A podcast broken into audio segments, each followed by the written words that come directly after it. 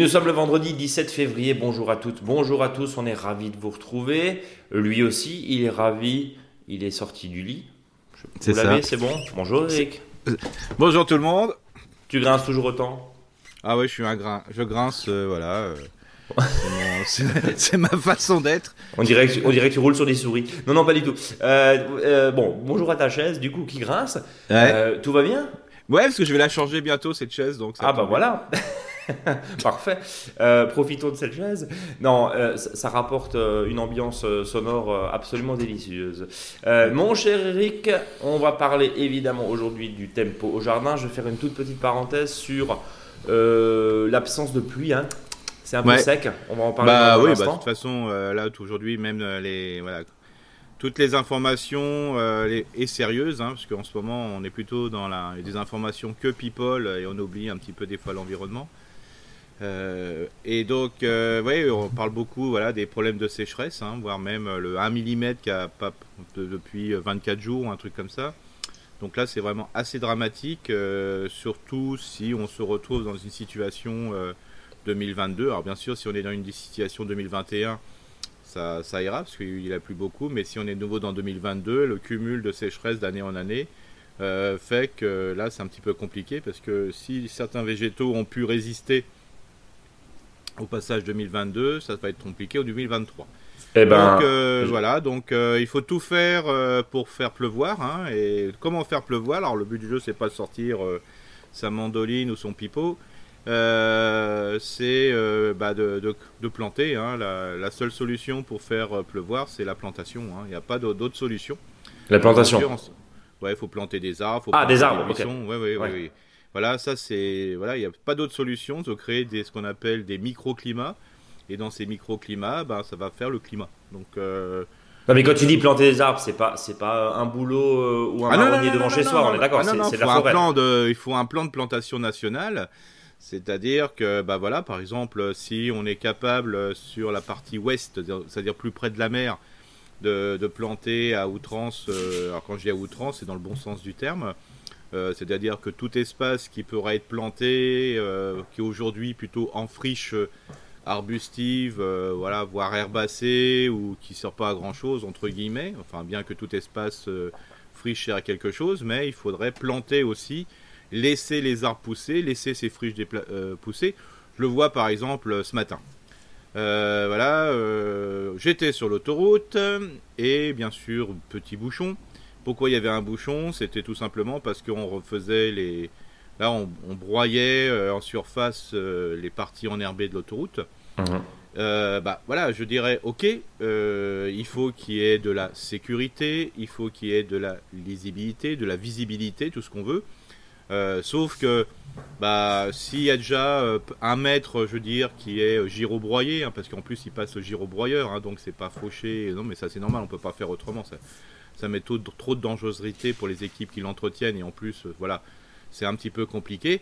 Mais pourquoi ne la- laissons pas pousser une strate arbustive déjà sur ces entre guillemets ces, ces kilomètres ces kilomètres, ces centaines de kilomètres d'autoroute, euh, tout simplement bah, en laissant euh, pousser la, végétation, hein, c'est-à-dire une espèce de friche, ce qu'on appelle arbustive, c'est-à-dire on laisse pousser un peu tout.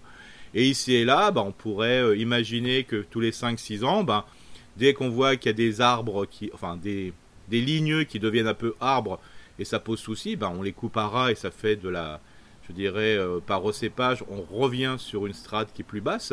Et là, ça serait déjà des économies euh, de gestion euh, de l'autoroute et en plus, ça favoriserait largement les, ce qu'on appelle les fameux corridors écologiques. Quoi. Message Donc, euh, passé en tout cas. Voilà, Euh, c'est ça. Non, mais pour ça, et là, la seule solution pour le climat, c'est planter. Il faut qu'on crée de, faut végétaliser le sol. Euh, alors bien sûr, le brin d'herbe est, est vraiment essentiel, mais pas que. Il faut aussi de l'arbre, de l'arbuste. Et donc euh, là, il faut, euh, faut y aller, quoi. Et puis, qu'est-ce qui est la plus facile que la, le semis, euh, je dirais naturel, ça coûte rien. Et au bout d'un moment, dès qu'on a une zone qui est libre, automatiquement, un jour, il y aura des arbres. Donc, euh, c'est ça qui est intéressant. Euh, quand, tu disais faut planter massivement, euh, on en parlait il y a je crois 15 jours, 3 semaines, il y a un plan hein, présidentiel de ce fameux milliard d'arbres plantés en 10 mmh. Ans. bon voilà, ça fait énorme, donc c'est vraiment un, plan Marshall de la plantation d'arbres, c'est ce que tu disais, pour recréer du microclimat si je te suis, qui pour le coup peut avoir une influence sur notre pays, notre zone, oui. Mmh. Ah mais complètement. Ça, ça, ça, peut à ce point-là. bah oui, alors alors, ce qui est assez fou, c'est que quand il y a plantation, euh, il y a microclimat, mais on appelle ça le climax, hein, c'est-à-dire euh, euh, un moment d'équilibre entre le, sol et le et l'aérien entre guillemets. Il faut pas oublier aussi, c'est que dans même, on croit que les, les zones plates ne s'érodent pas, il n'y a pas de coulée, il n'y a pas de non, il y a, y a aussi de l'érosion qui, qui est due au vent. Il n'y a pas forcément que de la, enfin, il y a ce qu'on appelle l'érosion éolienne. Il n'y a pas simplement que de l'érosion, je dirais, suite à, à l'eau qui coule aux pluies et ainsi de suite. Ah. Donc euh, là aussi, en faisant, euh, en plantant, bah, ça stabilise les sols. Alors en plus, si on est en zone, euh, voilà, où il y a une légère pente, voire une porte, pente, voilà, assez importante, bah, ça permet d'éviter des coulées de boue. Donc il y, a une, vraie, une véritable, je dirais euh, optimisation de l'espace. Et est-ce que ça coûte cher? Je dirais pas forcément. La, plantation, pas forcément. Voilà. Est-ce que ça prend des terrains peut-être agricoles? Peut-être un peu. Alors souvent, moi, ce que je dis, c'est pas de prendre forcément les terrains agricoles, sauf dans les zones de pente où là, il faut les stabiliser, mais plutôt de, de au niveau des friches, hein, des zones qui sont, euh, voilà, plutôt herbacées que, et puis surtout, ce, qui est important, c'est que si on faisait un calcul, sur 30, euh, 50 ou 100 ans, je suis sûr qu'on est largement bénéficiaire. Hein, parce que là, quand on se prend des sécheresses, quand on se prend des coups de vent, quand on se prend du trop dans la figure, bah là, ça coûte cher au niveau assurance. Donc euh, voilà. Moi, je crois qu'il faut avoir une logique comme ça, sans être dans un espèce de bordel euh, végétal. Hein, mais voilà, ça me semblerait euh, une logique de pensée et à moindre coût, et surtout que tout le monde pourrait le faire, c'est-à-dire la plantation des arbres. Euh, alors le ressemis, bon là il n'y a rien à faire, mais même la plantation, je veux dire, euh, de l'enfant jusqu'à jusqu'au papy ou à la mamie, on est capable de planter un arbre. Donc c'est vraiment, en plus, la main-d'œuvre serait gratuite. Plantons des arbres, nous dit aujourd'hui Eric. Euh, il y a, oui, puis on, va enfoncer une porte ouverte, mais euh, on peut planter aussi des arbres. Alors il y a une façon très symbolique, évidemment. C'est pour ça que je dis, on n'est pas à planter un marronnier ou un saule pleureur juste devant mmh. chez soi. C'est pas ça qui va changer la face du monde. Euh, c'est vraiment des, investissements forestiers massifs. Là où une forêt qui doit s'adapter elle aussi au changement climatique, les experts de l'ONF sont suffisamment euh, au fait et ce sont des vrais techniciens qui se changent et qui essayent en tout cas de, voir quels seraient et quels seront les arbres de demain. Là où je voulais, si, si tu veux bien, ramener un tout petit peu le débat et avant de passer bien sûr au tempo à vos questions et au sujet de la semaine dont on n'a même pas encore parlé, mais on vous laisse la surprise parce que euh, bien, sûr, c'est un, c'est un sujet plein de réflexion, je vous en dis pas plus. Euh, c'est ce qu'on peut faire à son niveau chez soi. Euh, je ne parle pas de récupération d'eau de pluie, là je parle de la gestion de la sécheresse hivernale, entre, gros, entre guillemets, de son jardin, le paillage hivernal que tu nous as, là où tu nous as fortement incité à le faire pendant euh, des mois et des mois euh, à la fin de la belle saison de l'année dernière, fin 2022, prend tout son sens maintenant. On protège et on continue de protéger avec les feuilles, avec les paillis, avec du broyat, avec même oui, ou les plantes, euh, ou les plantes laissées en place. Ou les plantes laissées en place. En tout cas, là-dessus, parce que derrière, je ne sais pas si tu voulais encore rajouter quelque chose, on va tout doucement semer en pleine terre là où on est au plus chaud, c'est-à-dire au sud, hein, euh, sud, sud-est, sud-ouest, ouest, euh, façade méditerranéenne. On peut y aller tout doucement sur quoi Ah bah euh, complètement. Bah on peut. Moi, je dirais, on peut, on peut aller sur tout presque, bien sûr. voilà, tout ce qui va être les carottes, les panais, tout ce qui va être aussi, bien sûr, les petits pois. Alors là, on peut mettre les petits pois lisses, hein, parce qu'il y a deux types de petits pois. Il y a les, les ridés et les lisses. Les ridés, voilà. Et donc là, l'hélice, ça marche très très bien parce que ça va permettre de pouvoir avoir une récolte euh, assez rapide. Euh, les poiridés sont un peu plus, euh, on peut les semer un peu plus tard parce qu'ils résistent mieux à la, sécheresse. Donc ça c'est important et bien sûr là tout ce qui va être, on pourra tout repiquer les, les, laitues, voilà. Enfin là en ce moment, voilà. Hein, alors bien sûr si on est sur du couvert froid, ce que j'appelle couvert froid, c'est-à-dire pas de couche chaude en dessous, voilà, c'est pareil, là on peut presque tout planter, semer euh, dans les régions plus au sud, hein, c'est clair. Hein. Comme on voit que ce matin, par exemple, il fait, euh, il a fait même en Alsace, c'est presque là au matin, il fait 7 degrés.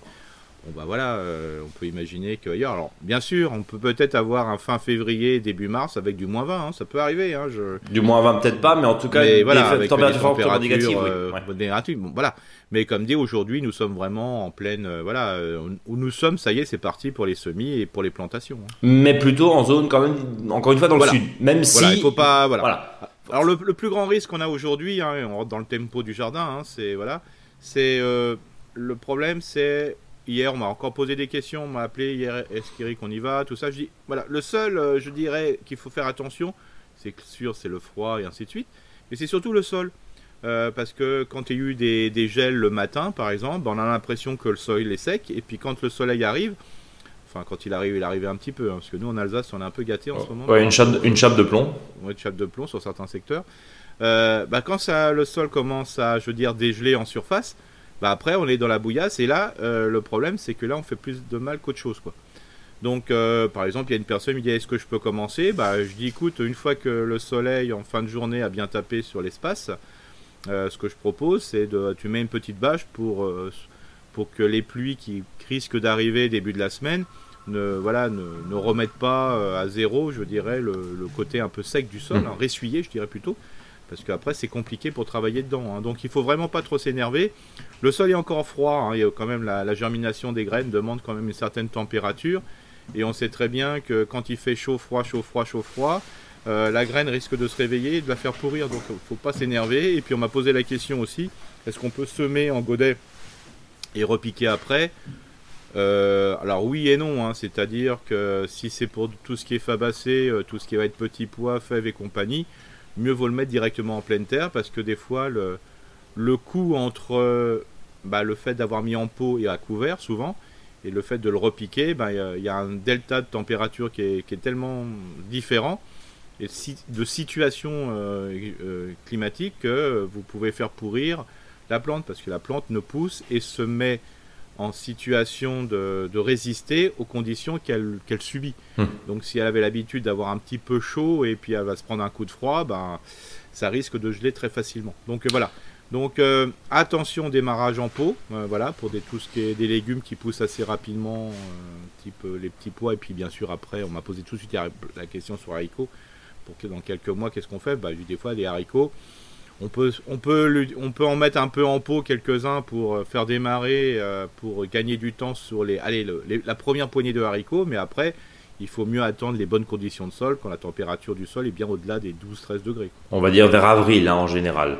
On- Ouais, la fin avril, hein, vraiment. hein, Ouais. En Alsace, alors euh, un peu partout, euh, avril, il n'y a aucun souci, mais en Alsace, euh, voilà, parce qu'on peut semer, et s'il fait froid, bah, on peut perdre la moitié de ses semis. Et, Oui, ça lève pas effectivement. Voilà, et si on achète la graine de haricots, euh, ça coûte un peu cher, quoi. Donc, un- les 7 euros de, de paquet de haricots, euh, bah, vous pouvez euh, facilement les anéantir en une seule fois parce que ça part repousser. hein. Je, je connais des jardiniers qui m'ont toujours dit si on sème trop tôt, des fois on peut obligé de semer deux trois fois avant que ça lève. Alors, donc, moi, je trouve ça vraiment. Et puis, le haricot, après, on en mange tellement est-ce que voilà, est-ce qu'il faut pas attendre un petit peu quoi. Soyons patients, il y a d'autres choses Voilà. comme les premières salades, même si effectivement là on n'est pas en période, là pour les prochains jours on est en ligne ascendante, donc on est plutôt en semis. Mais semi. si vous allez chez votre horticulteur préféré y a quelques plants de salade, allez-y, hein, Oui. on, on- on Oui, peut et puis là même, euh, même en Alsace, même euh, dans les pays de l'Est, euh, les, les régions de l'Est et compagnie, euh, je vous invite dans votre serre, euh, dans, sous votre tunnel, euh, alors qui est froid, hein, complètement froid, euh, vous le sol donc qui est quand même ressuyé parce que je dirais même un peu sec. hein, euh, bah là, c'est là qu'il faut semer un peu de salade. hein, vous mettez euh, euh, une vitre sur votre semis, vous mettez voilà des fois un- une récupération d'une petite bâche tout simplement. Et puis vous attendez, hein, ça va peut-être lever, pas, pas comme dans les 6-8 jours, comme ça se ferait normalement s'il fait chaud. Mais voilà, euh, vous serez assez surpris d'avoir du plant de salade et quand il va lever, il va être de très belle qualité. Quoi. Bien, et nous continuons. Alors tu, tu parlais aussi euh, des oignons, hein, euh, des pois. Ouais.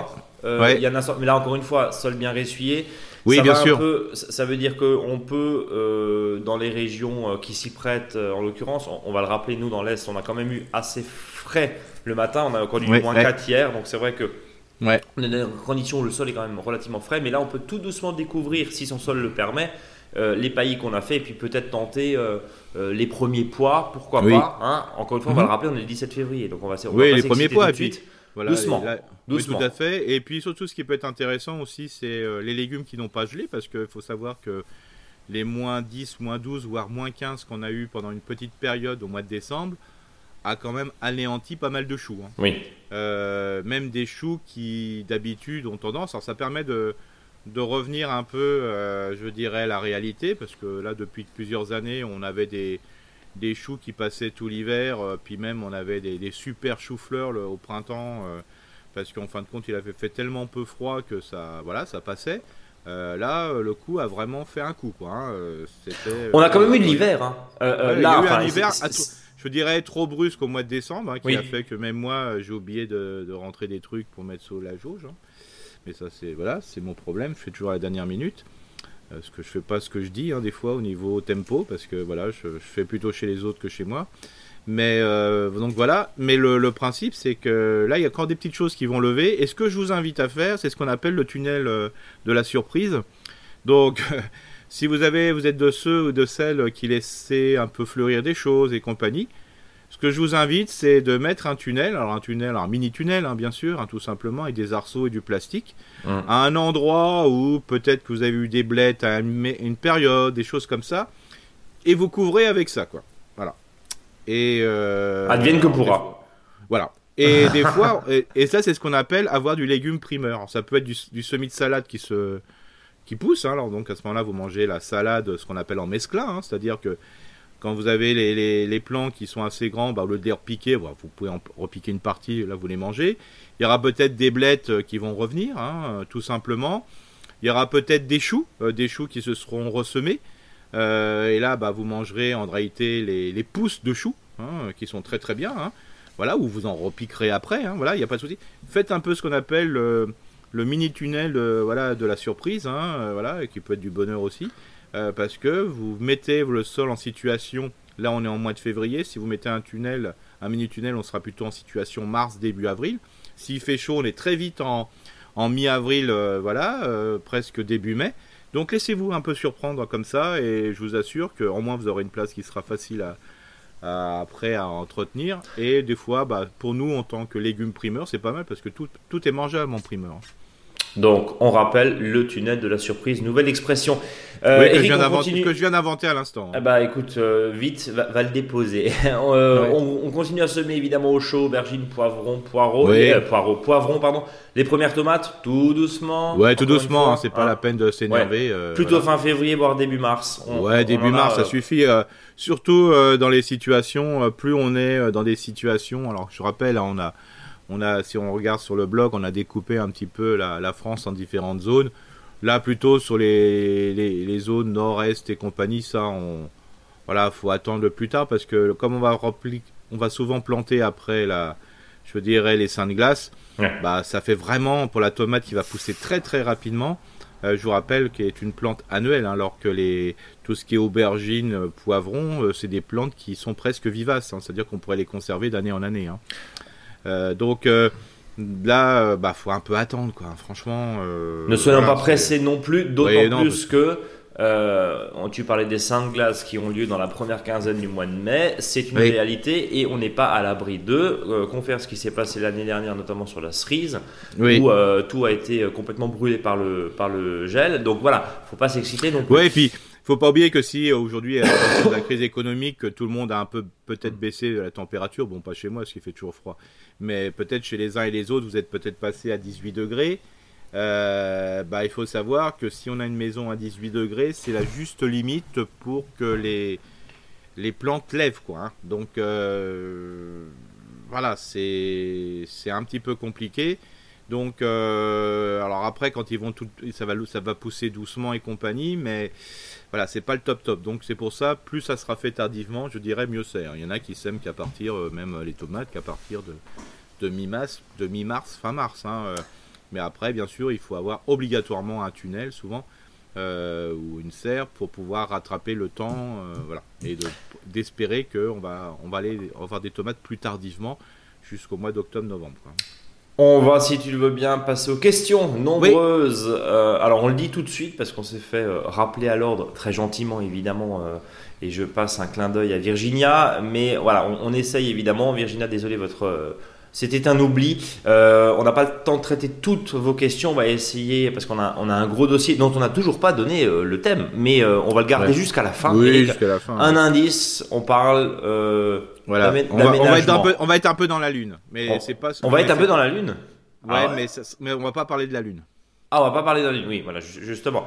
on commence. Alors, merci pour vos podcasts. Pas facile de parler d'une activité aussi manuelle que le jardinage à travers un simple support vocal et pourtant à chaque épisode je me téléporte tout droit au potager. Bravo, merci en tout cas. J'ai cependant eu du mal à suivre certains épisodes car le son est parfois difficilement perceptible. Euh, bah écoutez, on va essayer d'améliorer euh, les choses. Euh, en tout cas, je ne sais pas si cela vient de ma sortie audio ou de l'enregistrement. En général, on essaie quand même de faire un podcast qui est audible, donc vérifiez peut-être de votre côté. La question, elle concerne les semis de carottes dans des rouleaux de papier toilette avant une plantation en pleine terre. Pensez-vous que cela puisse être viable? Tous mes semis en pleine terre sont systématiquement détruits par des ravageurs une fois les plantules sorties. Je suppose que c'est des limaces ou des artichauts ou des artichauts ou des escargots, pardon. Merci mhm. à vous. Euh, alors l'idée c'est de refaire un petit peu ce qu'on ce qu'on peut acheter, c'est les fameux rubans de graines. Oui, alors alors là je suis alors je suis pas sûr forcément la question parce que souvent il euh, les auditeurs, quand ils disent qu'ils sèment dans des rouleaux de papier WC, c'est ils, utilisent le, support euh, pour semer dedans et puis après ils repiquent quoi. Alors ça peut être ça. Mais sur de la, sur de la, sur de la carotte, ça me semble un peu bizarre. C'est Antoine, hein, pardon, euh, je vous ai pas cité. ça me paraît bizarre dans un, dans un rouleau. Bah, des fois, il y en a qui utilisent justement les chutes comme ça, ils coupent le, rouleau en deux. Ouais, tu fais un godet quoi. Tu fais un godet, voilà. Alors, la, carotte, c'est un peu. Alors, ça, ça marche. Mais il faut être, euh, disons que dès qu'on va voir que la plantule se lève, il faut le repiquer. Mhm. Euh, tout simplement parce que la, la, carotte a un système euh, enfin la racine est vraiment, voilà, elle plonge dans le sol. Alors dès qu'on va la contraindre parce qu'on a un peu attendu pour le pour repiquer, c'est un peu compliqué.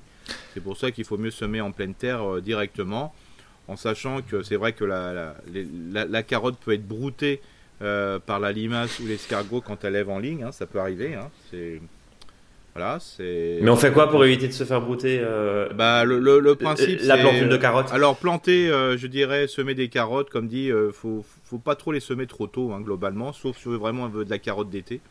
Voilà. des fois, une carotte semée au mois de mai, début juin, et voilà, est beaucoup plus efficace, je dirais, dans la pousse, hein, et notamment si on prend des variétés blanches ou à col vert ou des jaunes, ou, voilà, ou de la carotte de Colmar si on a un terrain un peu, un peu lourd. Euh, mais voilà, des fois semer trop tôt, ben, on est euh, soumis, sauf si on est dans une zone où il n'y a pas trop de limaces, à avoir un broutage. Quoi.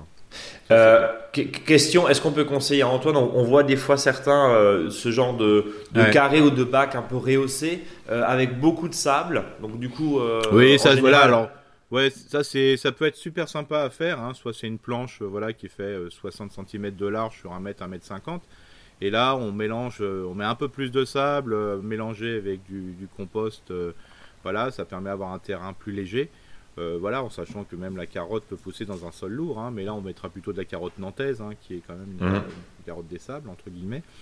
Donc là, c'est possible. Mais moi, je dirais toujours, c'est d'attendre un petit peu, quoi. C'est, faut pas faire trop tôt, le faire euh, le problème, c'est que quand les carottes s'étiolent, hein, c'est-à-dire que quand elles cherchent la lumière, c'est un peu compliqué. Il faudrait plutôt le faire en pleine terre. Et surtout de pas trop enterrer les graines, c'est ça l'intérêt, parce que souvent on dit que c'est manger, mais en réalité c'est que ça n'a pas levé. Hein. Ça n'a pas levé. Euh, donc euh, moi je dirais que voilà faire un sillon simplement hein, avec voilà la serre-fouette ou un manche de râteau, et vous mettez voilà un petit peu de, de terreau, de compost au fond, tout simplement, mais ne vous refermez pas le sillon surtout. Ensuite, euh, vous, vous mettez euh, vos graines le, les plus, enfin voilà, euh, le plus fluide possible, hein, je veux dire, parce qu'après ça, ça sert à rien de les, d'en enlever le maximum parce qu'ils sont trop serrés. Et puis après, ce que vous faites, pour, vous ne les enterrez pas, vous prenez votre râteau, donc là vous prenez pas le manche mais la partie en ferraille, mhm. et puis vous tapotez dessus, donc ça va faire tomber un petit peu de terre et ça va enfouir simplement les graines, c'est bien suffisant. Bien, voilà, Antoine, on passe à Clément. Euh, bonjour, merci pour votre podcast. J'ai pas encore eu le temps de tous les écouter, mais à raison d'une heure par jour, je devrais pouvoir y arriver. Vous êtes au top. Merci Clément. J'espère que mes questions ne feront pas doublon. J'ai un tout petit jardin, moins de 10 mètres carrés, mais je ne sais pas, euh, je ne sais pas, euh, mais je sais que pardon, je dois pouvoir en faire quelque chose. Je suis surtout hyper motivé. J'aurai sûrement d'autres questions par la suite, mais pour commencer, J'ai commencé le semis d'aubergine et de poivron en intérieur, ça commence à sortir, mais ça a l'air de filer. La pièce est assez sombre. Ouais, Est-ce qu'une petite lampe d'horticulture euh, qui se branche en USB euh, et nous dit Clément qui consomme 5 watts hein, a du Mhm. sens ou est-ce que c'est du flanc? Je sais en vous écoutant que le mieux c'est d'essayer, mais je voudrais bien avoir Ouais. un avis de pro. Bah, disons que voilà, si le, moi, mon, mon problème, bien sûr, s'il y a de la lumière, ça vaut toujours le coup, comme dit. euh, mais le problème, c'est toujours, moi, je dirais la, voilà, la, la consommation, quoi. Bon, 5 watts, euh, c'est ça- hein, ça va. C'est, voilà. Ça va. Mais comme dit, euh, la, la, la plante cherche aussi une, une lumière naturelle, hein, quoi Mm. qu'on en dise. Et surtout, c'est que si la lumière est quand même assez, entre guillemets, importante par rapport à la température extérieure, enfin la, la température intérieure, je dirais, euh, là, ça peut se poser problème et ça file, quoi. Euh, Donc il faut et de la température, c'est-à-dire une vingtaine Ouais. de degrés sur l'aubergine, c'est ça? Ouais, ouais, c'est voilà, faut bien au-delà des 20, hein, euh, 20-25 c'est même mieux, mais bon, euh, comme dit, alors ça, ça peut être près d'une source de chaleur hein, directe, hein, alors, même si la pièce fait que 19 degrés. Mais le, le principe, là, faut plutôt, moi je dirais plutôt devant, devant la fenêtre, quoi. ça, c'est quand même Ouais. le, le- le mieux. alors. Et le, le but du jeu, c'est que vraiment de, de pouvoir mettre euh, les, les godets l'un à côté de l'autre, quoi, et de les tourner de temps en temps. Alors, mais il faut pas oublier que, euh, voilà, même si ça file un tout petit peu, je dirais, euh, ce qui va se passer, c'est que après, quand on va repiquer, on va pouvoir re- recalmer tout le monde, là, comme je dis souvent, et on va les, on va les planter un peu plus profondément, et ça ira mieux. Mais c'est vrai que, par exemple, il y a des situations idéales, je vois, c'est des fois souvent dans les entreprises où il y a des grandes fenêtres et compagnie. Alors, je sais que le chef ou la chef ne fera peut-être pas d'accord pour que vous veniez avec vos plantes Il y a bien des entreprises qui, qui tolèrent les chiens et les animaux de compagnie, donc pourquoi pas Bah oui, vos pourquoi aubergines pas, pourquoi voilà. pas Voilà, mais c'est Ouais. vrai que bon, alors moi je le problème de la lumière horticole, euh, voilà, il faut quand même bien l'utiliser. Enfin, c'est, enfin, je dirais que c'est, enfin, à tester, hein, franchement. À tester, mais- ok. à tester, mais voilà, moi je, je, je sais toujours qu'il y a toujours des soucis, c'est parce que la, la plante va plutôt rechercher la lumière, euh, je dirais naturelle, plus facilement. Ouais. Et voilà. Euh, deuxième question, j'ai trois palmiers chanvre dans mon terrain, j'ai d'ailleurs réussi à avoir des graines et faire des semis que je donne à mes collègues qui en sont Ouais. ravis. La question, est-ce que je peux utiliser les feuilles de palmier pour le compost et ou faire un paillage pour le jardin? Faut-il les broyer ou je peux les déposer directement sur le potager en ce moment parce que ça commence à se décomposer? Alors, euh, deux solutions. Si vous l'utilisez au compost, plutôt les broyer. Voilà, enfin quand je dis broyer, cisailler, hein. c'est bien suffisant. Euh, et par contre, pour le jardin, moi je les utiliserai, utiliserai tel quel, surtout pour les espaces où seront repiquées euh, les tomates, euh, les courgettes et compagnie, euh, parce que c'est un paillage qui permet de qui se tient au sol. Et ça, c'est super intéressant, quoi. Donc oui, des trois fois oui. Des fois, on aime bien les paillages qui se décomposent. C'est Ouais. clair, c'est super. Mais ce qui est aussi bien, c'est des paillages qui ne se décomposent peu pour garder la fraîcheur et pour qu'ils restent un peu plus longtemps. C'est vraiment ce qu'on appelle la couverture, entre guillemets, et il y a moins de décomposition. Donc je trouve ça vraiment pratique, hein, comme euh, par exemple, il y en a qui, qui ne supportent pas les, les feuilles de laurier, euh, par exemple les lauriers cerises, ou les lauriers, euh, je dirais le laurier euh, de cuisine, Ouais. parce que c'est un peu dur. c'est un p- Mais moi, je trouve ça pas trop mal. Alors, bien sûr, le but du jeu, c'est pas que ça se décompose très rapidement, comme la feuille de bouleau, par exemple, de charme et compagnie. C'est pas ça l'intérêt. C'est sur le fait que ça va rester en surface et ça va maintenir une couverture au sol et une fraîcheur. C'est ça qui est super intéressant. Euh, tiens, alors, ah, alors ça c'est une transition. D'une, je vais te tirer les oreilles parce que t'as pas coupé ton téléphone. De deux, j'ai une cliente, euh, j'ai une cliente, pardon, on a une personne, je crois, sur Instagram ou sur Facebook qui m'a demandé comment, euh, quelle était ta sonnerie de message parce que ça roule, c'est des mésanges, je crois. Et elle Oui. voulait savoir où tu as trouvé cette sonnette parce que cette sonnerie de, de message parce que sur ton téléphone, elle voulait la même. Voilà. Alors tiens, on va Bah, c'est c'est- la mélange charbonnière hein, et c'est celle qui me que mon voilà euh, que- qui, est, qui est dans mon téléphone, hein, euh, qui est, Donc- que je trouve à chaque fois. Donc c'est, hasard. on, va, on donner Ouais. le modèle, c'est ouais, quoi donc euh, comme sonnerie, j'ai euh, la première, enfin la sonnerie, c'est une mélange charbonnière. Et la, mon alarme, quand j'ai mon alarme, c'est un crapaud. hein, donc, euh... Mais, mais la mésange, en l'occurrence, c'est quoi? C'était un truc qui était sur ton téléphone ou c'est quelque oui, chose de- de ouais, téléchargé? ouais, d'office. hein, ouais, non, non, c'est pas téléchargé. hein, Ok, d'accord. Mais quoi par le contre, euh, je sais qu'on peut télécharger toutes les sources d'oiseaux. Je crois qu'il y a sur un site de la LPO, pas forcément national, qu'on m'avait dit qu'il y a possibilité de choi- choisir des sonneries euh, d'oiseaux bien particuliers. D'ailleurs, euh, j'invite les auditeurs et les auditrices. Alors moi, je suis très mauvais là-dedans. hein, quand je vois quand je suis avec des amis qui sont spécialistes des oiseaux, ils sont capables de reconnaître si la mésange a la faim, si elle a peur euh, ou si elle a envie de se reproduire. euh, qu'il existe euh, vraiment euh, des applications. vous, met, voilà, vous vous baladez dans, le, dans la forêt, parce qu'il faut se balader dans des moments, dans des endroits, je veux dire, qui correspondent à l'habitat de, l'oiseau, des oiseaux que vous allez écouter. Si vous êtes en plaine, plutôt des oiseaux de plaine. Si c'est en, forêt, plutôt oiseaux de forêt. Et donc vous avez des applications qui vous permettent de reconnaître les oiseaux. Et comme ça, quand vous êtes dans la forêt, bah, vous arrivez à les reconnaître. Et c'est la seule façon de, de, pouvoir apprendre à reconnaître les chants des oiseaux. Quoi. Donc en gros, c'est une espèce de Shazam. oui, c'est ça, euh, exactement. Euh, un Shazam oui, euh, voilà, et puis après, vous avez des bandes qui vous disent, ouais, ça c'est le pareil, hop, vous les retrouvez, ainsi de suite. Et ça, c'est une fois qu'on les a inscrits, on les a inscrits dans la tête. Quoi. Et c'était quoi C'est quoi comme téléphone? Comme téléphone Que tu as ah, moi, c'est un Apple. Ok, oui, donc euh, un, téléphone à la pomme, mais euh, oui, donc, donc, la sonnette, la, sonnerie que tu as. dedans, et dedans, et dedans. Et dedans, voilà. Bon. Ça, c'est fait. Voilà, je referme la parenthèse parce que j'avais promis à l'auditeur ou l'auditrice, je ne sais plus, qui nous a contacté, je crois que c'était sur Instagram, que je poserais la question à Eric. Voilà qui est chose faite. Donc, j'ai fermé mon téléphone. Euh, non, mais je taquine, hein, les, joies, du direct, comme on dit, pour un podcast enregistré. Virginia qui nous dit, d'ailleurs, qui nous a tiré les oreilles, hein, elle nous a dit qu'elle nous pas entendu la question. Alors effectivement, euh, vous avez raison Virginia, c'était un oubli, donc on va traiter votre question maintenant. Alors je le dis tout de suite, aujourd'hui on n'a pas le temps de traiter toutes les questions, on va essayer de, de, faire les, le plus possible, mais on a, on a un gros dossier, puis on va quand même essayer de limiter ce podcast à, à une heure. Mais voilà, toutes nos excuses. C'est vrai qu'on a, on a des jours, on a des semaines, on a quelques podcasts, enfin quelques questions euh, pour le podcast, et on y en a, on en a une vingtaine. Et comprenez que c'est délicat de euh, toutes les traiter, d'autant plus que des fois il y a des dossiers euh, qui mm. demandent beaucoup, beaucoup, beaucoup d'explications. Virginia, en région parisienne, nous dit bonjour, toujours fidèle auditrice de votre podcast, je reviens vers vous pour quelques questions, principalement sur les arbres fruitiers. Eric, mhm. alors ça, depuis plusieurs mois, j'ai constaté une fissure le long de mon pommier et de mon prunier. Euh, je te montrer la photo. Mhm. Hein, ils ont le même âge, une quinzaine d'années environ. Est-ce que c'est grave, docteur Eric, et faut-il faire quelque chose? Donc c'est donc c'est pas grave parce que l'arbre va vivre, il n'y a pas de souci, mais le fait que l'écorce éclate, ça pose toujours problème parce que ça va faire entrer euh, l'écorce ne, joue plus sa fonction de protection hein, de l'arbre.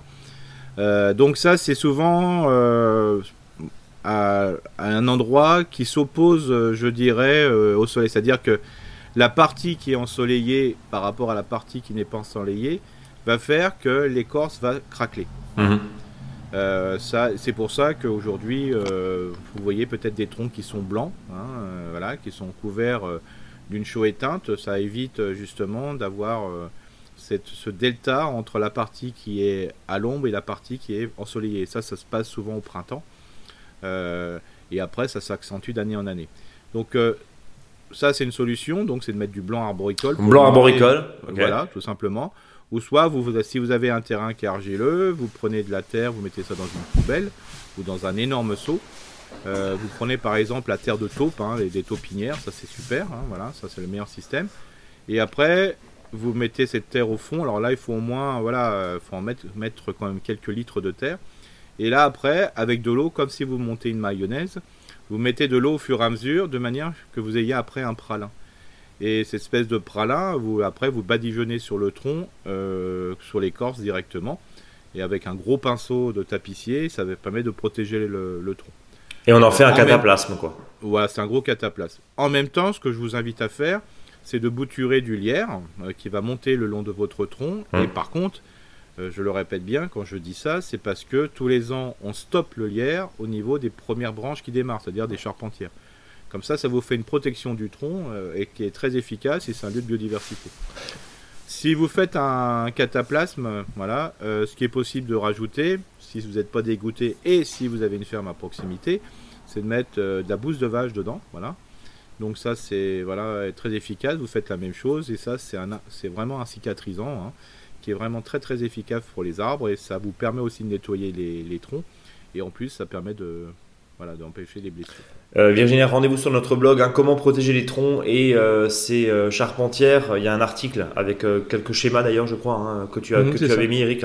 Mhm. Donc on a vraiment, là, on a vraiment aussi une base de, travail. Deuxième question, j'ai fait l'acquisition récemment de deux arbres colonnaires. On va le rappeler, mhm. hein, c'est des arbres tout en, tout en longueur sur lesquels c'est ça, sur le tronc des fruits. Donc c'est un, poirier, un obélisque et un kiwi, un viti kiwi. Tous deux auto-fertiles, je ne les ai pas encore plantés, je préfère attendre qu'il n'y ait plus de gel. Pour le kiwi, j'ai hésité avant de l'acheter car il faut apparemment une terre plutôt acide, ce qui n'est pas mon cas, puisque Virginia nous dit qu'elle a une terre argilo-calcaire. Pensez-vous mhm. qu'il pourra s'en sortir avec un mélange de terre de jardin, compost et éventuellement de la terre de bruyère? Alors il faut savoir que le kiwi ou kiwi, ils n'aiment pas les terrains calcaires. Mhm. Mais si vous avez un sol euh, qui est entre 6,5 et 7, il y a, voilà, entre nous autour de 6,5, il n'y a pas de souci. Hein. Là, il y a, même si c'est du calcaire, ça ne veut pas dire forcément que le terrain soit très calcaire. Alors là, vous pouvez euh, vérifier le pH de votre sol avec des petites bandes hein, que vous pouvez acheter. Hein. Voilà, tout simplement. On en vend d'ailleurs sur la boutique, ça vaut 7 euh, euros, je crois. Voilà, faites votre voilà, ça permet de, hmm. faire des, petits tests, hein, tout simplement. Et euh, par contre, là, le fait de mettre de la terre de bruyère parce que vous sentez que votre sol est trop, ça va pas servir. Ça va servir sur le moment, mais puis après, quoi. Parce que le gros problème, c'est que si le sol est très très calcaire autour, euh, bah, le, la masse de sol calcaire va vite inhiber le, un pH faible, je dirais, à l'endroit où vous avez planté votre kiwi. Mais c'est quoi l'idée, le pot, Eric? De le laisser en gros Non, non, c'est des, des, lianes, ils ont besoin de beaucoup de terre. Hein. C'est des énormes pots, et puis même, c'est hyper euh, compliqué. Hein. Il faudrait plutôt planter alors, le kiwi. Euh, voilà, enfin, moi je trouve qu'il n'y aura pas trop de soucis, j'en ai. Hein. c'est vraiment euh, d'une efficacité totale. Alors, il sera peut-être pas aussi bien développé que s'il est dans de bonnes conditions. Mais moi, ce que je conseille souvent, c'est que le gros problème, c'est que quand on va le mettre le long d'un mur, le long d'une clôture, des fois le sol est un peu calcaire en fonction de la, de la maçonnerie qu'on a fait du, mhm. de la clôture ou de la maison. Quoi. Euh, c'est pour ça que des fois, euh, éloignez-le un peu du mur, voilà, euh, je dirais un mètre, un mètre cinquante, quitte à le faire revenir vers votre mur. Quoi. Donc voilà. Donc et, ça, et, quelque chose justement pour qu'il reste plutôt acide, on fait, on, fait comment de façon pérenne? Ou est-ce qu'on, qu'est-ce qu'on peut bah, rajouter? bah, Ce qu'il faudrait, faudrait faire, voilà, faudrait faire un trou, mais je trouve que mettre de la terre du brouillard pour du kiwi, c'est, c'est, c'est trop acide. Hein. D'accord. Euh, globalement, alors euh, donc euh, le fait d'apporter beaucoup de matière organique sans arrêt, bah, ça permet d'acidifier le sol, enfin le rendre entre 6,5 et 6,8. Donc la seule solution, c'est d'apporter, et puis en plus c'est un, c'est un liane, donc ce qu'on appelle la strate verticale, qui adore la matière organique.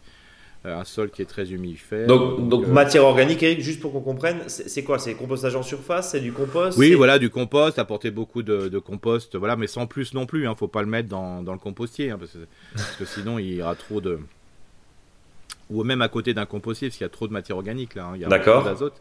Mais c'est d'apporter du compost très très très régulièrement, un seau à peu près. Euh, tous les, mois Tous les deux ans, quoi. Tous les deux Ah, ok. Oui, très régulièrement, une fois par an. Bon, on, a noté. Quant au poirier, j'hésite entre le planter dans un pot ou sur la terrasse sud-ouest, ou bien en pleine terre dans le petit potager situé au nord, mais très ensoleillé l'été, dans le but de faire de l'ombrage aux légumes, sachant que j'ai déjà deux petits pêchers qui y poussent. Qu'en pensez-vous? Bah là, bien sûr, si c'est du colonnaire, ça va pas faire trop de prise euh, d'ombre au sol. Hein, donc moi, je mettrais plutôt dans le potager. Le, le colonnaire euh, qui est euh, conseillé pour tout ce qui est appartement, c'est-à-dire les balcons et compagnie, voilà, c'est vrai que ça marche, mais au bout d'un moment, une fois que les racines vont tourner autour du pot, l'arbre va s'affaiblir, hein, ce qu'on appelle le chignon. Donc, et puis le, sur une terrasse, quand il fait très chaud, euh, c'est voilà. Ça ouais, c'est l'arrosage en plus. Voilà, parce que je vois pas. Euh, faut vraiment que si on est sur une terrasse, il faut qu'on soit. Euh, voilà, on peut pas avoir une terrasse au nord. Il faut vraiment une terrasse presque voilà sud sud-est ou enfin sud-est c'est pas mal. mais voilà, c'est pas toujours compliqué. C'est toujours assez compliqué. Moi, je le mettrais plutôt dans la zone, je dirais, où il y a les pêchers et le petit potager. Donc ça, c'est la meilleure des situations, bien sûr. Il y a, il y a un point aussi qu'on va, qu'on va rappeler peut-être à Virginia, à choisir, et à tous les auditeurs et les auditrices qui, qui nous écoutent, euh, à choisir si on peut éviter de mettre en pot, notamment sur des gros... Euh, des gros c'est l'arrosage en, plein été. quoi qu'on en fasse, même si on paille, votre pot, il va dessécher beaucoup plus rapidement oui, c'est ça, qu'une plantation en pleine terre. C'est logique. Donc, c'est logique. À choisir. Alors en plus, voilà, à choisir, il faut le mettre en pleine terre. Alors encore, c'est encore plus le logique quand on a du, du fruitier, quoi. Hmm. Parce que quand c'est des arbres à feuilles, des arbres à feuilles et à feuilles et à fleurs après, par exemple, bon bah il y aura peut-être moins de feuilles, il y aura moins de floraison, bah, global parce que c'est une plante de déco pour faire simple, hein, une plante d'ornement. Mais dès qu'on est sur du fruit, euh, ça va jusqu'au fruit. Hein. Donc euh, là, il faut vraiment une capacité du sol qui est assez importante et dans le pot, c'est pas suffisant. Voilà. Euh, bien sûr qu'il existe des orangers, il existe tout ça. Hein. Mais quand vous voyez la réalité, enfin la grandeur du pot pour les, orangers qui fonctionnent, il fait un mètre sur un mètre quoi. voilà, c'est il faut voilà, il faut les transporter avec des lèvres palettes et compagnie, donc euh, voilà, c'est pas pas possible. C'est pas l'idéal. Voilà Virginia, on a répondu à votre à votre question. Elle nous dit d'ailleurs merci d'ailleurs pour vos réponses et longue vie à votre duo. Voilà. Euh, et on va terminer cette session de questions, hein, euh, réponses, par Jessica et Stéphane qui nous dit bonjour, merci pour beaucoup, beaucoup pour votre podcast très instructif. Jean Savonne, pardonnez-moi. Depuis deux ans, nous sommes en train de transformer la petite vigne devant la maison en pré fleuri et en potager. Le mhm. gravier d'environ 5 sur 5, qui était auparavant réparti à la surface de la vigne, a été rassemblé pour former des petits murets de 20 cm de haut en forme de vaguelettes. Ceci afin mhm. d'apporter une touche esthétique et de séparer les cultures et favoriser la biodiversité. Les lézards adorent, mais aussi les morels, les chardons qui prolifèrent entre les pierres et à la base des murets. Nous avons déjà arraché ces adventices à la main, mhm. mais elles reviennent toujours. Est-ce qu'on peut composter celles-ci ou vaut-il mieux les sortir du terrain après l'arrachage? Avez-vous d'autres conseils pour s'en débarrasser Nous vous remercions et vous souhaitons une excellente journée. Alors bien sûr, hein, l'idéal c'est que la plante qui pousse euh, dans votre sol, si vous la compostez, c'est génial, ou même l'utiliser en paillis. Hein. Mhm. c'est la plante qui est adaptée à votre sol. Celle qui pousse tout seul, c'est celle qui est adaptée. Mais... Ça veut dire que mais le problème, il faut le faire avant floraison. quoi.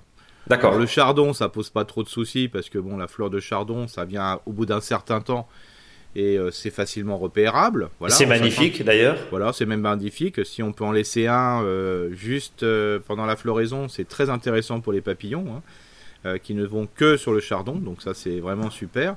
Alors moi je dis toujours, hein, quand vous avez des chardons et pour voilà, et même si vous aimez pas ça, ce qu'on peut faire, c'est palisser un chardon, c'est-à-dire vous mettez un petit piquet, un tout petit bambou, tout simple, hein, vraiment un piquet le plus simple possible, à l'endroit où vous laissez le chardon pour dire, voilà, c'est c'est conscient, je le laisse hein, pour la biodiversité. Et une fois que c'est complètement défleuri, vous coupez la tête, entre guillemets, pour éviter que ça se reproduise. Alors c'est sûr que quand on a du chardon, on a du chardon à vie, hein, globalement, parce que souvent vous avez simplement un seul pied de chardon, mais qui, comme il se dévide euh, à 1m50 sous sol, le sol, euh, il y en a un peu partout. Donc il faut, c'est facile à enlever au fur et à mesure que vous voyez pointer. Surtout quand la période est humide, vous arrachez simplement, vous tirez dessus hein, avec la, la pelle bêche, vous aidez. Comme ça, vous avez au moins sur 30-40 cm et au fur, et à mesure, ben, vous commencez à l'épuiser. Voilà. La morelle, le problème, la morelle, hein, qui est de la famille des pommes de terre et compagnie, euh, celle-ci, elle fleurit très très rapidement. Donc euh, vous avez souvent, quand elle apparaît, euh, je dirais des, ben, des, fleurs qui sont déjà fécondées, il y a déjà les graines. Hein. Donc si vous le mettez sur un endroit, ben, ça risque de, justement de nouveau se ressemer. Alors la solution, c'est que si vous en avez beaucoup, euh, vous pouvez imaginer que par exemple si vous avez un petit potager à un endroit et pour le jardin de courge, bah, tout ce type de déchets, vous le mettez au même endroit. C'est-à-dire que dès que vous arrachez, que ce soit en fleurs ou pas en fleurs, bah, vous le mettez au même endroit. Et le fait d'accumuler le déchet au même endroit va faire que ça ne sera pas un terrain qui va être, je dirais, euh, adapté à la morelle ou adapté au chardon. Euh, et le fait d'accumuler beaucoup de déchets végétaux et quand vous en avez d'autres un peu ici et là, vous le mettez à cet endroit-là. Voilà, c'est vraiment le plus facile. Alors le chardon, c'est pour moi une plante vivace, hein, bien sûr, même si ça peut paraître qu'une pousse annuelle. Et puis la morelle, c'est une plante qui est plutôt annuelle, donc euh, si vous l'enlevez dès le début, il n'y a pas de souci. Il n'y a pas de souci. Et s'il y a un gros coup de froid, normalement, elle trépasse. Voilà. Logiquement. Mais bon, quand on a de la morelle, on a de la morelle. Hein. Je veux dire, c'est un terrain qui est souvent peut-être un peu tassé, voilà. Et euh, et souvent bah, il va pousser à la base du, du, muret et compagnie. Mais ce que je conseille, c'est que, et ça c'est pour, bon, pour tous les auditeurs et les auditrices, c'est que si vous avez des déchets euh, de plantes indésirables, hein, ce qu'on peut appeler les mauvaises herbes, les adventices selon le nom qu'on veut leur donner, ce que je vous invite c'est, euh, bah, si c'est pas monté en graines, vous le laissez sur le sol. Si c'est monté en graines, euh, bah, vous les mettez toujours au même endroit. Et là, c'est là que vous allez mettre alors, un endroit qui est à peu près soleil, un peu des fois un peu fraîche, comme ça, vous pouvez mettre vos courges. Et puis, ça sera, vous pouvez, comme c'est un légume fruit, vous pouvez toujours le même, mettre au même endroit.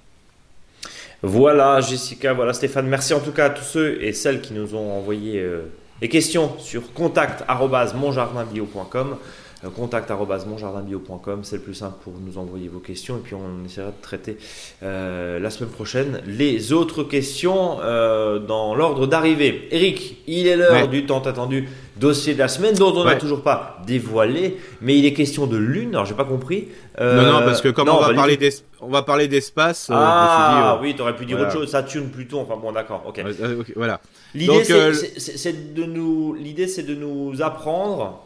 Avec tes fameux espaces à organiser le jardin, c'est ça Oui, c'est ça, voilà, parce que voilà, il y a souvent des auditeurs et des auditrices qui posent la question comment rassembler les légumes, des histoires d'association, de rotation, et puis comment voir un peu les choses, parce que il est vrai que quand on regarde les ouvrages techniques, ben, s'il faut tout faire, on est un peu perdu. Quoi. Mmh. Alors c'est pour ça, même si ce que je propose n'est pas à 100%, je veux dire, efficace, et encore, je veux dire, ça permet d'être facile, c'est facilitant. Donc c'est ça, c'est pour ça que j'aime bien cette, cette, approche facilitante. C'est-à-dire que moi, je réunis les, légumes par, euh, par gastronomiquement, hein, c'est-à-dire par plat. Donc j'aurai l'espace ratatouille, donc où là il y aura tomate, aubergine, courgette, poivron, piment, voire ail, oignon, échalote qu'on mettra après. L'espace poté, où là on va mettre plutôt poireaux, euh, on va mettre tout ce qui est navet, on va mettre le chou, on va mettre la carotte, le panais, euh, le, le céleri boule, voilà. Et puis il y aura l'espace gros volume, on aura tout ce qui est les pommes de terre, les haricots, nains, rames, les petits pois, les fèves. Et le quatrième espace, ça sera le soupe de courge, c'est-à-dire tout ce qui sera courge, coureuse. Et donc ce qui est assez intéressant, c'est que tous ces rassemblements de légumes font que ce sont des légumes qui aiment bien être ensemble, que ce soit des, légumes fruits, des légumes feuilles, les légumes racines ou, les, ou les légumes, euh, voilà, tout ce type de légumes aiment bien être ensemble. Donc euh, dans l'espace ratatouille, c'est le plus simple. Hein. c'est un, espace qui demande de rien faire. Hein. C'est-à-dire que comme on va planter, on va repiquer soit le pied de tomate, soit le poivron, l'aubergine ou la courgette. Il suffit de faire un, trou pour, euh, pour chaque plante au mois de. Alors si on est plutôt au nord de la France, on sera plutôt après, euh, je veux dire, les saints de glace. Donc il suffit de faire un trou après le, voilà, le, début mai, euh, mi-mai, et de planter son pied de tomate ou son pied de courgette voilà, tout simplement. Alors les tomates, ce sera tous les 80, les courgettes plutôt tous les mètres. Et euh, on a besoin de rien faire, sauf que c'est un sol qui a besoin toujours d'être couvert. Donc dès à présent, et on l'a fait depuis plusieurs semaines et plusieurs mois, c'est de couvrir le sol de déchets. Donc on n'a pas besoin ni de bêcher ni labourer. Donc ça c'est pratique. Après vous avez l'espace poté. Alors par contre là il y a des légumes racines et demi-racines. Hein. Les racines par exemple ça va être la carotte. Euh, même si des fois il y a des carottes qui se lèvent du sol, hein, comme la, carotte verte col, euh, carotte blanche, pardon, à col vert. Mais là, ce qui est important, c'est que le sol doit être décompacté. Alors, si on a un sol qui est plutôt sableux, sableux limoneux, voire un peu plus limoneux, euh, on peut encore le faire facilement en décompactant avec la fourche bêche ou une grelinette. Et là, il faut, voilà, euh, il faut être avec précaution, je dirais, bien décomposer le, bien décompacter le sol. Hein, surtout, comme je dis, quand il est un peu, un peu, un peu plus dur. Euh, parce que ces légumes ont besoin de, place pour, pour, y être. Alors en plus, ce sont des légumes qui s'aiment bien ensemble. Hein. Tout le monde connaît, a tout le monde lu peut-être euh, ben, les, les, associations type euh, voilà poireaux, carottes, poireaux, céleri, voilà. Ça, c'est des associations qui marchent très, bien parce que les uns et les autres, surtout quand la pression est faible de, de, la mouche de la carotte ou de la mouche du poireau, bah, fait que les odeurs qui sont très fortes au niveau de ces légumes font qu'il y a moins d'action de, ces, de ces prédateurs. Est-ce qu'on peut s'arrêter un instant là-dessus, Eric, s'il te plaît, parce qu'on voit tout et son contraire et son contraire et tout, et au bout d'un moment, c'est un peu fatigant, stressant, j'allais dire. Je, mets des gros guillemets, évidemment, je, je, grossis le trait, mais, mais des fois, voilà, on voit que la betterave, elle aime pas ci, elle aime pas ça, c'est la mal aimée, on sait pas forcément la mettre. Là, ce que tu nous proposes, c'est quand même des espaces qui sont euh, défini où en gros tout le monde s'aime. C'est de la famille, c'est des ça, voilà. Et ça C'est des choses qui vont bien ensemble globalement hein, sur des observations. Bien qu'on a déjà observé dans son jardin, jardin des fois des, des, des, ennemis entre guillemets qu'on voit dans les bouquins qui poussent ensemble. Hein. Alors il faut toujours euh, des fois voilà faut pas psychoter. Hein, c'est le principe c'est on va essayer d'optimiser les choses. Alors des fois même si on va mettre euh, une courge à côté d'une pomme de terre et on dit que si s'aime pas bien bon bah ça arrive que ça pousse quand même. Hein, faut pas, mais mais, mais par exemple les choux... ouais. Non vas-y pardon pardon pardon. Je l'intérêt c'est surtout que ce que le besoin, je dirais, de sol, de lumière soit respecté pour tel ou tel légume. C'est ça qui est important. Euh, les choux, on lit souvent que surtout pas mettre les choux ensemble. Est-ce que toi, quel est ton avis Alors, à toi le, le, côté ensemble, des fois, de d'éviter de mettre le, même type de légumes ensemble, c'est pour éviter qu'il y ait le, le, passage des maladies.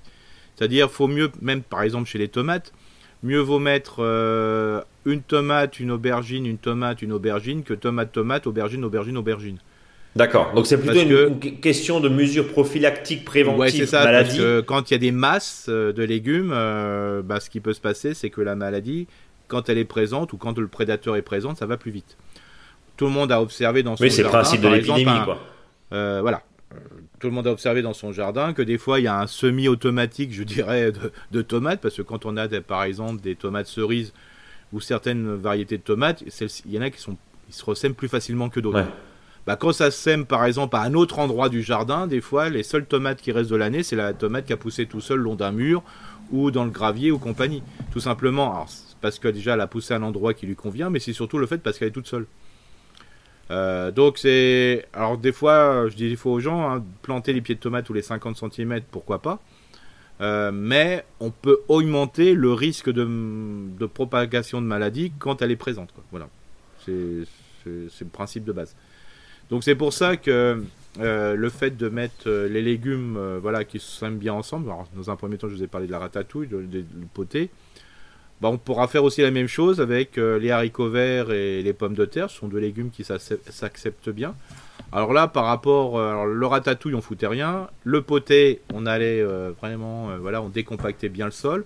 On prend son, temps. On peut même sortir le petit motoculteur si on voulait, la moto bineuse, tout ce que vous voulez.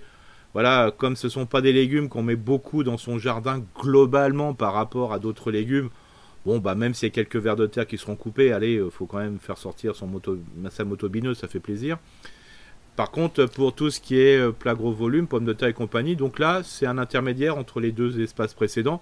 C'est-à-dire que comme les pommes de terre, on va les planter tous les 70 cm, bah on, peut on peut faire des lignes de 70 cm et ne décompacter que la partie, mais là on le fait super bien, euh, d'un fer de bêche par exemple, ou d'un fer, enfin de quand je dis de fer de bêche, c'est de fourche bêche, exactement. Mhm. Bah là, vous le faites simplement tous les 70 cm. Donc là, il n'y a pas de souci. Et pour les haricots, c'est tous les 50. Et comme après, vous allez buter ce type de légumes, hein, c'est-à-dire vous allez ramener de, part et d'autre de la terre pour euh, consolider le pied et pour aussi éviter, par exemple, pour les pommes de terre, qu'il y ait des verdissements au niveau des pommes de, des, des, pommes de terre. Bah là, vous allez travailler à la binette ou à la houe sur les côtés, donc il n'y a pas de souci. Donc, je... Là aussi, dans le plat gros volume, ce qui est assez intéressant, c'est que si vous mettez des haricots rames, du haricot nain, ou si vous mettez des petits pois nains ou, rames, bah là, vous avez aussi du volume. Eric, est-ce qu'il y a vraiment des frères ennemis chez les légumes? Est-ce que ça existe? Bah, disons que le fait de mettre certains légumes ensemble, bah, ce qui a été dit dans la littérature et dans mes observations et surtout les commentaires qui ont été faits, c'est que c'est pas optimisé ou enfin je dirais maximisé. Voilà. Mais des fois, le nous, euh, en tant que jardinier, le fait de faire encore plus attention à nos légumes, bah déjà, c'est même si les légumes sont pas bien ensemble, bah déjà, c'est maximiser les choses parce qu'au début, euh, il faut pas, faut se dire que si on a, par exemple, la carotte, elle aime bien la proximité d'un poireau. Mhm. Mais si la carotte et le poireau sont des situations, je dirais, de sol ou euh, de, je dirais, de, lieux qui sont pas idéales, c'est pas parce qu'elles sont ensemble qu'elles vont mieux pousser. Hein. Donc euh, c'est ça l'intérêt, c'est euh, de déjà penser aux besoins de chaque légume. Je prends l'exemple, si dans votre jardin, parce que pour une raison de proximité du voisin ou d'un bâtiment ou de commerce, vous avez du soleil qu'à un seul endroit, le seul endroit où vous pourrez mettre des tomates, c'est l'endroit où c'est le plus ensoleillé dans la journée. Parce que sinon, vous risquez d'avoir des maladies. Donc c'est ça le but du jeu. Alors après, il faut aussi se savoir que chez le professionnel, et notamment le maraîcher en agriculture biologique, euh, quand il va mettre ses légumes, lui, alors lui, il y a un plan de plantation de semis qui est vraiment drastique, quoi. C'est vraiment impressionnant. Hein. J'en ai déjà fait, c'est impressionnant. Là, on fait hyper attention. Pourquoi? Parce que lui, il va travailler par rapport aux ravageurs et aux maladies. C'est-à-dire, c'est ce que tu disais avant. Il ne doit pas repasser, euh, voilà, au bout de 3 ans, mais surtout 4 ans, pour pas que le cycle de la maladie ou le cycle de prédateur se fasse complètement. Oui, d'avoir des espèces de euh, vides sanitaires entre chaque voilà, c'est ça. D'un seul coup, bah, quand le dorifort, à un moment, bah, il a plus rien à manger, parce qu'un dorifort euh, passe l'hiver sous forme adulte, hein, mhm. c'est-à-dire le côté carapace, là. Bah, si au bout d'un moment, la, première année, hop, il sort de terre, il n'y en a rien à bouffer. Hein, et quand je parle aussi, attention drastique, par exemple, la morelle noire, qui est euh, voilà, de la même famille que les pommes de terre, si vous en avez, bah, ça va lui suffire pour manger, pour faire un peu de son cycle. Mais si le Dorifort il sort une première année, il n'y a rien à bouffer, voilà, et la deuxième année non plus, bah, il va mourir. Donc ça coupe le, cycle. Et pareil pour les, maladies. Donc lui, c'est plutôt d'une manière un peu, je dirais, euh, voilà, sur des, comme il a plusieurs hectares, ça va être euh, sur du, des grandes surfaces. Et comme il n'a pas le droit de traiter avec des produits pesticides, et heureusement, bah, là donc il faut qu'ils fassent attention là-dessus. Mais par contre, nous, le côté maladie et compagnie, faut pas exagérer. Hein. Si vous avez un jardin qui fait 10 mètres carrés, c'est pas parce que vous allez mettre la carotte qui était à un moment là et vous la mettez un mètre plus loin que la mouche de la carotte va pas aller un mètre plus loin, quoi. Donc voilà, ça c'est plutôt un faux problème. Par contre, nous, ce qui est intéressant de faire une rotation, et c'est pour ça que l'espace ratatouille après sera l'espace poté, l'espace poté sera l'espace pour la gros volume, et l'espace pour volume deviendra l'espace ratatouille. On tourne.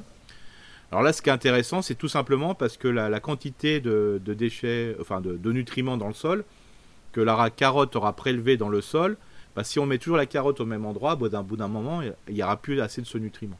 Donc c'est là l'intérêt de la rotation aussi. C'est la question justement que j'allais te poser, euh, parce que c'est bien beau quand on a 150 mètres carrés, quand on a 15 mètres carrés comme l'auditeur précédent ou, euh, ou 30 mètres carrés, euh, c'est compliqué de faire tourner, c'est compliqué de gérer tout ça, quoi. on est d'accord avec. Alors en plus, avec un point qui est super intéressant, dès qu'on est dans un légume-fruit, on n'est pas obligé de tourner. Parce hum. que, alors ça tombe bien pour ceux qui ont une, une tonnelle ou un, ou un tunnel, euh, ça évite de le déplacer, hein, parce que ça c'est très, terrible, parce que souvent le soleil est à un seul vraiment endroit dans, la, dans le jardin, parce qu'on a un petit jardin, et donc c'est pas besoin de le déplacer. Par contre, comme on met à manger tous les ans, on reconstitue les, stocks, euh, je dirais, de nutriments le sol à travers du compost, et puisqu'on a un paillage permanent et compagnie, bah, on peut remettre ce légume à son placement. Alors bien sûr, si dans le tunnel par exemple, à un endroit, et vous mettiez euh, vos tomates tous les mètres, bah, ça peut être intéressant l'année d'après, euh, au lieu de le mettre dans le même trou, de le mettre dans les 50 cm à côté. Mhm. Donc voilà, c'est voilà, on peut imaginer de faire comme ça, comme ça, ça vous, ça vous permet d'avoir un sol qui est euh, qui va à un moment être ben, de meilleure qualité. Alors bien sûr, il y a des légumes que je n'ai pas parlé, tout ce qui est légumes soupe de courge, hein, la, la, courge coureuse, comme la spaghetti, la butternut, le potimarron ou même le potiron la citrouille hein, pour les plus grandes coureuses, bah là, cet endroit-là, on peut le mettre, je dirais, je l'écarte du potager parce que ça prend tellement de place, surtout pour tout ce qui est les grandes coureuses. Moi, ce que je propose, c'est de le mettre dans un autre endroit du, jardin, voilà, un endroit qui sera toujours le même parce que c'est un légume fruit aussi. Donc on peut les mettre euh, toujours au même endroit et ça permet euh, d'optimiser la place du potager. Parce que quand on voit qu'un potiron, bah, ça prend 2 mètres carrés au minimum. Euh, je veux dire, après, on voit plus les autres légumes. Donc comme ça, ça permet de le sortir. De toute façon, sur le blog, il y aura tous les schémas. Et après, il reste tous les légumes, je ne l'ai pas parlé. Donc là, l'oignon, l'échalote, bon, je peux le mettre dans l'espace ratatouille à condition que je déshabille le sol pour pas qu'il y ait trop de matière organique en surface qui se décompose, surtout si le sol est argileux et en situation humide, parce que sinon ça va faire pourrir les bulbes. Les salades, tout ce qui va être la salade, surtout la salade de, printemps et d'été, bah, celle-ci sera plutôt dans les, dans les trous. Si vous mettez deux choux à 70 cm l'un de l'autre parce que c'est des grands choux comme le chou romanesco par exemple, bah il y a entre 70 entre les deux légumes, il y a 35 cm donc vous pouvez planter une salade à cet endroit-là. Donc ça permet d'optimiser le, sol, la surface. Voilà. Et puis euh, vous avez euh, toutes les plantes aromatiques. Alors les plantes aromatiques, bah, on les mettra autour euh, des plates-bandes, hein. c'est le plus facile, en ligne ou voilà, en massif, hein, comme selon votre style. Bien sûr, pourquoi pas mettre des petits fruits aux, autour pour pouvoir, je dirais, optimiser la production et surtout faire un petit peu d'ombre, un peu de fraîcheur, un petit peu de volume. Et puis pourquoi pas les fleurs qui peuvent être en bande florale ou en plein milieu du potager. Hein. c'est comme je dis toujours, c'est le style. Ne pas oublier une partie de euh, une plate-bande de fraisier, de trucs comme ça qu'on va changer tous les, tous les 3 4 tous les 4 5 ans. Et puis voilà donc euh, comme ça vous avez un, espace qui fonctionne et le fait de, dire bah, je, vais rassembler les légumes par plat c'est beaucoup plus simple. En sachant que si on fait un peu un sondage au niveau des jardiniers et des jardinières qui sont plus ou moins dans le légume je dis toujours ils sont plus ou moins potagers mais plutôt euh, en décoration dans leur jardin bah les gens quand on les interroge ils sont très tomates ils sont très aubergines courgettes euh, voilà poivrons pourquoi pas et puis euh, un potimarron, une butternut, ils aiment bien. Et ça, tout ça, c'est des légumes fruits. Alors ça tombe bien. Euh, tomates et, euh, et, enfin le jardin ratatouille et l'espace soupe de courge, c'est la même situation. On peut toujours planter au même endroit. On n'a pas besoin de décompacter le sol. il faut simplement faire des trous et surtout que l'endroit où se trouve la courge ou la tomate soit dans un sol, très riche en matière organique, en humus. Donc voilà, c'est vraiment très simple. Là, donc 80-90% des gens, ils aiment bien ce type de légumes. Donc c'est vraiment très facile, même si vous avez une pelouse en ce moment. Alors l'idéal, ce serait plutôt de le faire à l'automne. Mais si vous avez une pelouse en ce moment, parce qu'on m'a posé une question justement hier à ce sujet, bah vous délimitez euh, votre espace, je sais pas, 3 mètres sur 4 par exemple. Euh, vous mettez des cartons parce que là il faut rattraper un petit peu le, fait d'assombrer le, sol. Vous mettez des cartons euh, sur le, gazon, voilà, avant vous piquez. Hein. Ça c'est important pour savoir le bon espace. Vous couvrez de carton sur une double épaisseur. Vous mettez le, tous les déchets organiques que vous avez, le plus haut possible, 30-40 cm de déchets. Hein. Vous en récupérez partout, vous allez bailler chez les voisins et compagnie, je sais pas ce que vous faites, enfin voilà, vous en mettez partout. Et donc pendant cette année, bah, après au mois de mai, bah, vous ferez avec le cutter des, voilà, vous couperez un petit peu le, carton et puis vous ferez des trous, 30 cm de profondeur, vous mettrez des courges, vous mettrez des tomates, bien sûr. Comme là le sol était gazon avant, bah, il n'y a pas assez d'humus, donc vous mettrez un peu de, du compost que vous avez de votre compostier ou du terreau de plantation ou du terreau potager. Et puis, euh, comme ça, pendant un an, bah, je veux dire, vous êtes tranquille, le sol est couvert, et d'année en année, le sol va s'améliorer, vous serez toujours au bon endroit, toujours aussi efficace, et euh, vous aurez un potager qui a été fait sans effort physique. Euh, on a vu l'espace ratatouille, l'espace poté, l'espace plat, gros, gros volume, pardon, l'espace soupe de courge. Euh, alors, tout ce qui est euh, salade, radis, alors tu dis toujours, là, il n'y a pas vraiment d'espace parce qu'en gros. Non, on le met toujours voilà, entre les légumes et puis où il y a de la place, quoi, parce qu'il faut hum. que ça pousse radis. Même les navets qui ne sont pas d'hiver, par exemple, le, voilà, les, petits navets blancs et compagnie, bah, ce qui est possible de faire, c'est euh, d'en semer souvent et de les manger quand ils sont petits. Quoi. Donc vous en mettez n'importe où. Quoi. Donc là, euh, l'idée c'est de parsemer un petit peu et de combler justement les trous. Euh, est-ce qu'il y a d'autres espaces qui sont, j'allais dire, obligatoires, fortement conseillés? Tu parlais des, bandes de, fleurs sauvages. Oui, les bandes florales, ça, ça me semble important. Hein. Déjà, comme je dis, les bandes florales, soit vous les mettez autour ou au plein milieu de votre potager, mhm. ou vous semez ici et là, ou vous laissez pousser par semis spontané je dirais, euh, les fleurs dans votre potager. Hein. Ça, c'est une question de style. Hein. Il n'y a pas de. Il n'y a pas de règle. Hein. Chez les professionnels, ça sera plutôt en bande florale parce que pour faciliter la, le passage des outils, ouais, les passages des outils.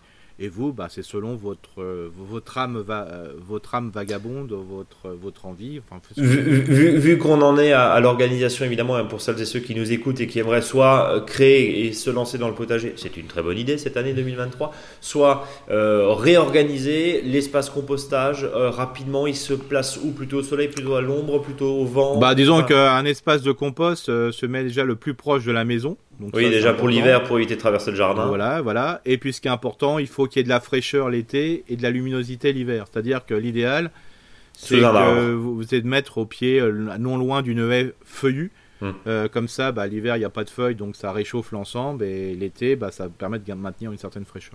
Bien, donc idéalement, on l'a vu sous, euh, sous un arbre au frais.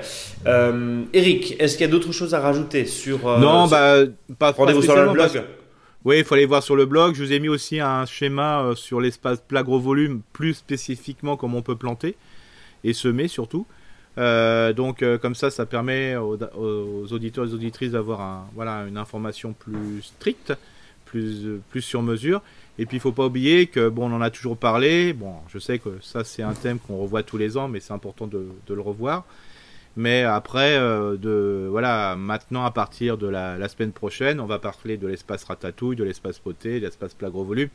Comme ça, au niveau du potager, c'est beaucoup plus simple pour se, pour se repérer. Et à chaque fois, il y aura ce schéma de ce plan pour dire où on se trouve dans le dans l'espace.